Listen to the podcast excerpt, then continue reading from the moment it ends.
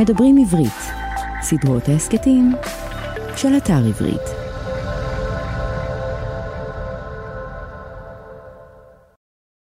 במסכת ברכות, פרק נ"ז, פסוק ב', חז"ל טוענים שאישה נאה, דירה נאה וכלים נאים מרחיבים דעתו של אדם.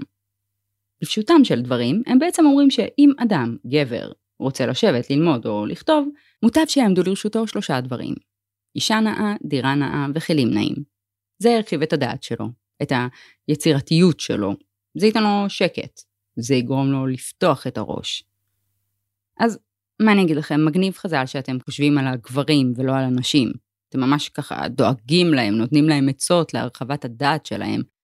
אבל היי, הכל טוב באמת, כי גם לנו, הנשים, הייתה מישהי שישבה וחשבה על התנאים שאנחנו צריכות בשביל ליצור, שאמרה שכל אישה צריכה חדר משלה, ואם להיות מדויקים יותר, אז כל אישה צריכה חדר עם מנעול והכנסה קבועה. זה מה שהיא אמרה.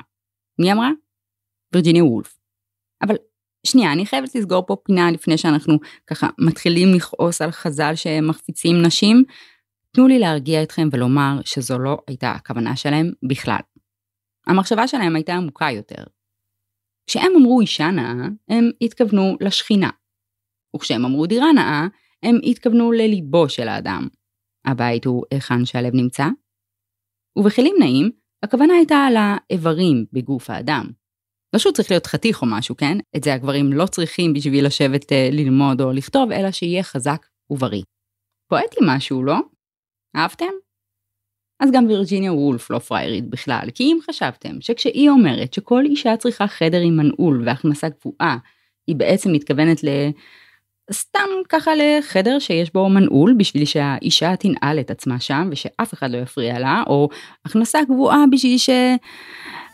טוב יאללה צאי כבר לעבוד, כמה אפשר להיות בבית עם הילדים כל היום? זה רוצה שוקו, ההיא רוצה את האייפד, זאתי עושה פה טיק טוק, ההוא רוצה שתסיעי אותו לשם, אחר כך תחזיר אותו משם, אני נהג מונית, עזבו אותי בשקט, באמא שלכם, הטרפתם לי את המוח, זהו, אין אימא יותר, אין, אין, משמונה עד חמש אימא בעבודה והפלאפון השקט, אז מילה, אני לא רוצה לשמוע מכן, הבנתם אותי?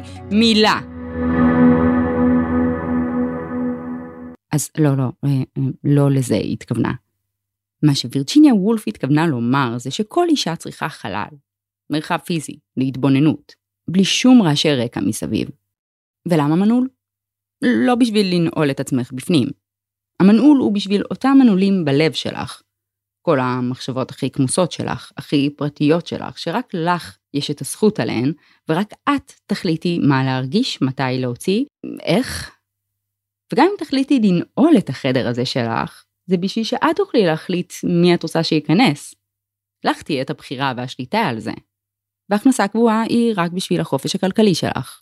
וולף גדלה בחברה פטריארכלית, בזמנים בהם הנשים היו מושתקות, בזמנים בהם הגברים חשבו שהנשים לא יודעות לכתוב ולא יודעות לצייר, אז היא בסך הכל אומרת, כל אישה צריכה חדר עם מנעול, ובחלל החדר מתאפשרת כתיבה שזכותה להיכתב על ידי אישה, משוחררת מכל לחץ, בעלת זמן, עצמאות כלכלית ומרחב פיזי להתבוננות, כזה שמאפשר לך להגדיר ולהביע את נקודת המבט שלך, נטול סטריאוטיפים מגדריים, כזה שנותן לך את האפשרות לכתוב על עצמך, באמת. אז כן, וירג'יניה וולף אכן הייתה פורצת דרך בחשיבה שלה.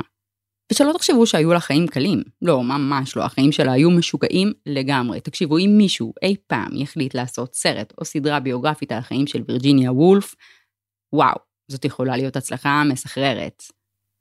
אה, בעצם עשו כבר כמה, אוקיי, טוב, mm, לא משנה.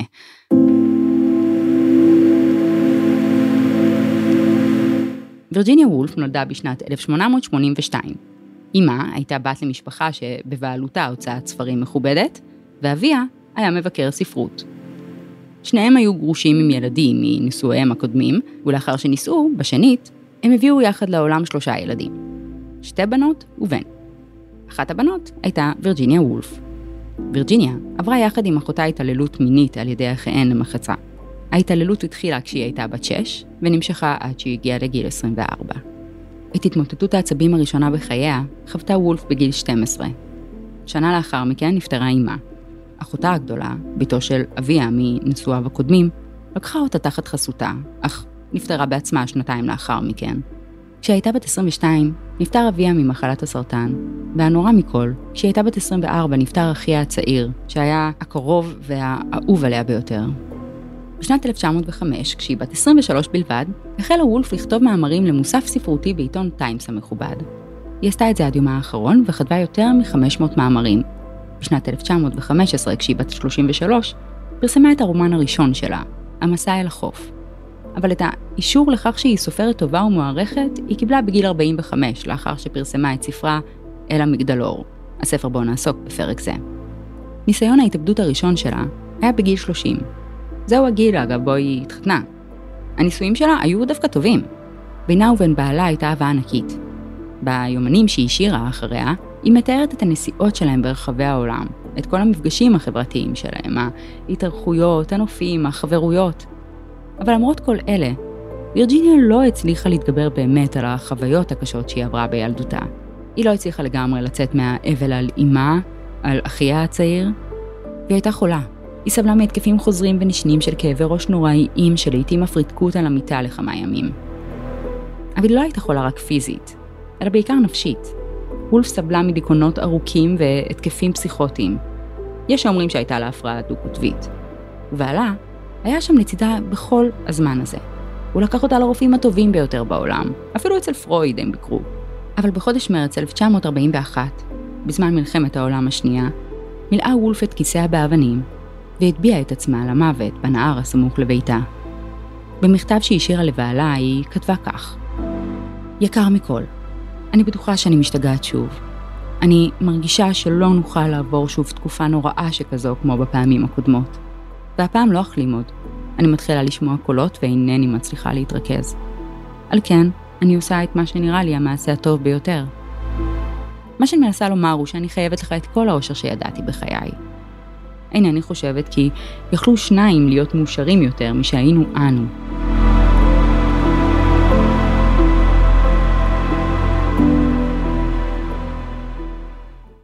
האישה הזו, שהתאבדה לא מתוך איזה דחף רגעי, אלא בידיעה מלאה וברורה שהיא לא תוכל לעמוד בעוד התקף פסיכוטי, והיא הרגישה שזה מגיע, זאת אומרת המודעות שהייתה לה למצב שלה זה מטורף.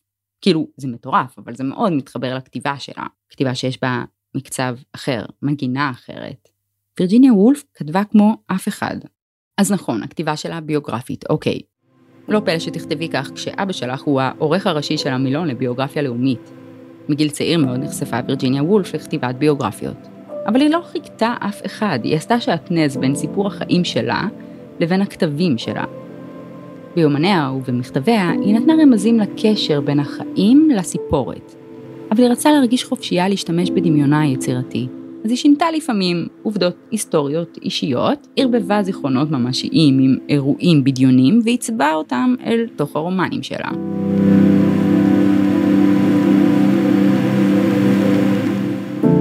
אוקיי, אז מה הופך את אל המגדלור ליצירת מופת? כאילו, מה היא עשתה פה שאף אחד לא עשה לפניה?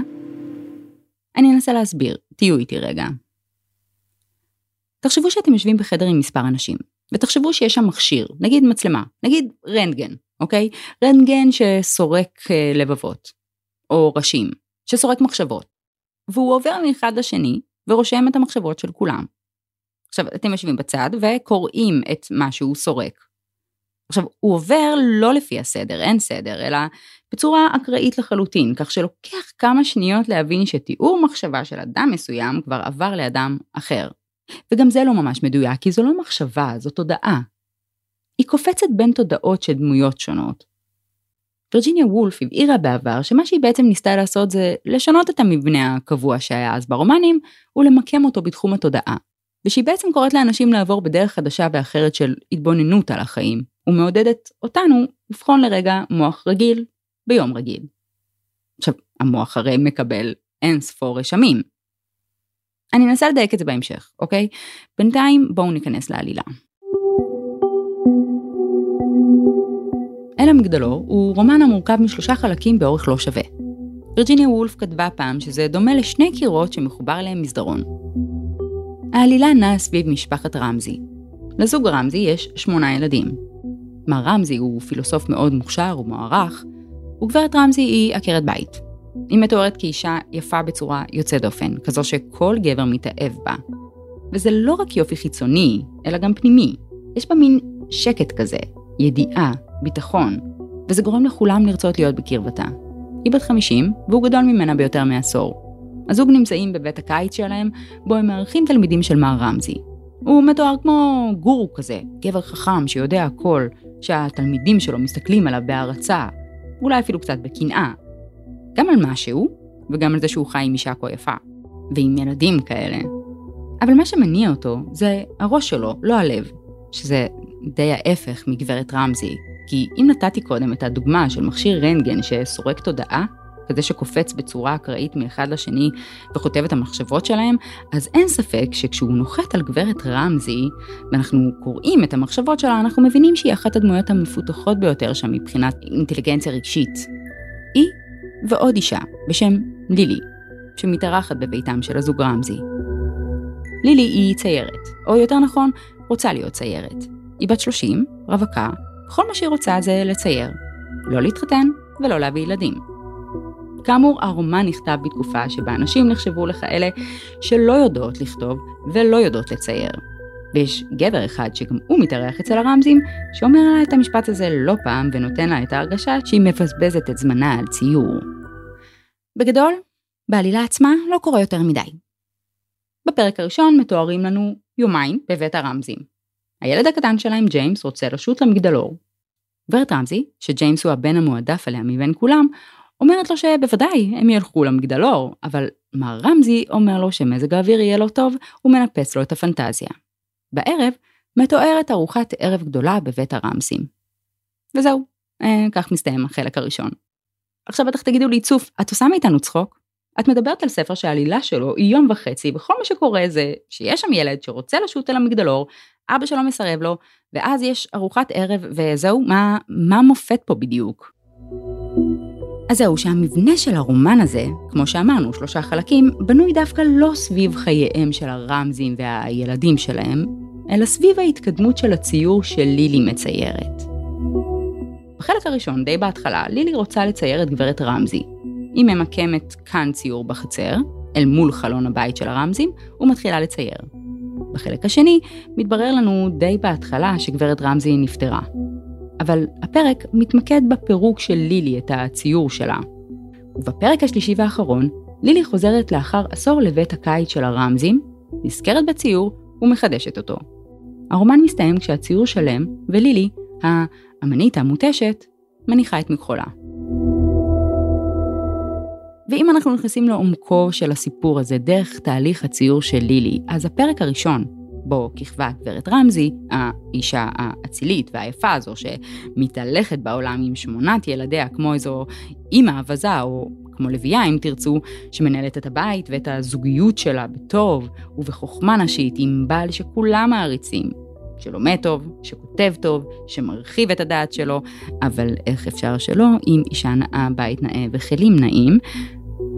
ועל האישה הזו לילי מתבוננת, אותה היא רוצה לצייר, לה היא רוצה להידמות. למרות שלילי לא מחבבת את בני הזוג רמזי.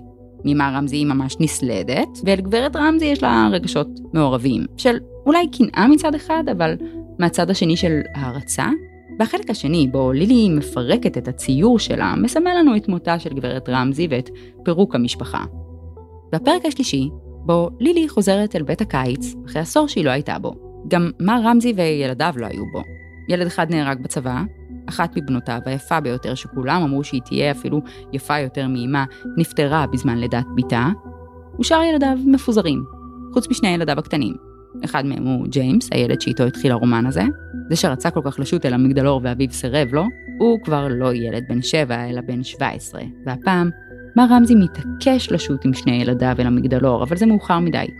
ג'יימס כבר לא מתלהב, גם לא אחותו בת ה-16. אבל הם שתים על המגדלור, ולילי משלימה את הציור שלה.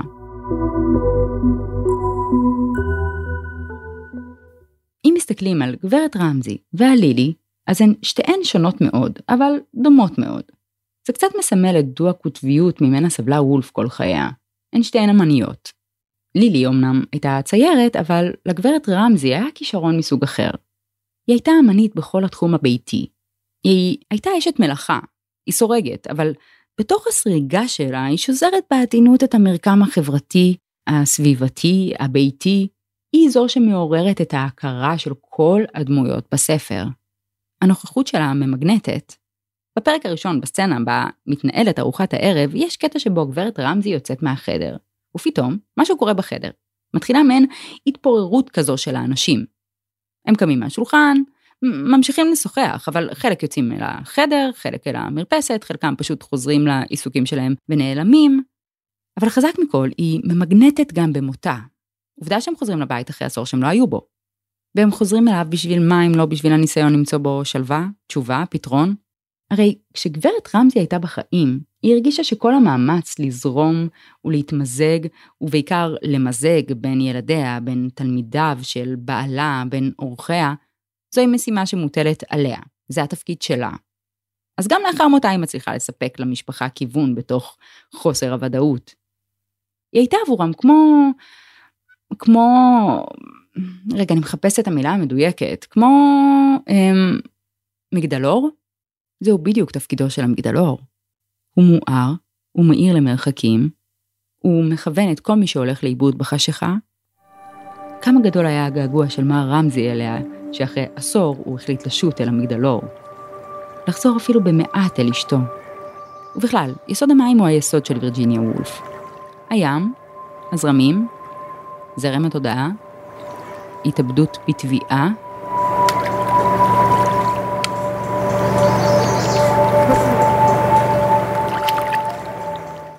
ונכון שכמעט בכל סוף פרק אני אומרת לכם, רוצו לקרוא את הספר, ספר חובה.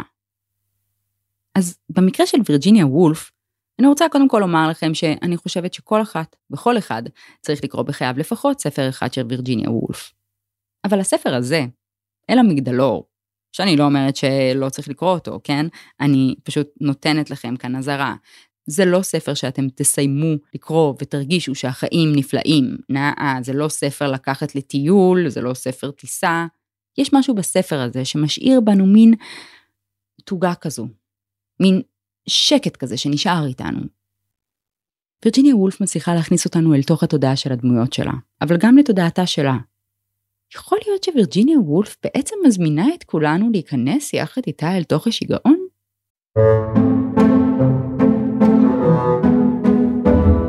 האזנתם לדברים עברית, סדרות ההסכתים מבית אתר עברית, חנות הספרים הדיגיטליים, מודפסים והקוליים הגדולה בישראל.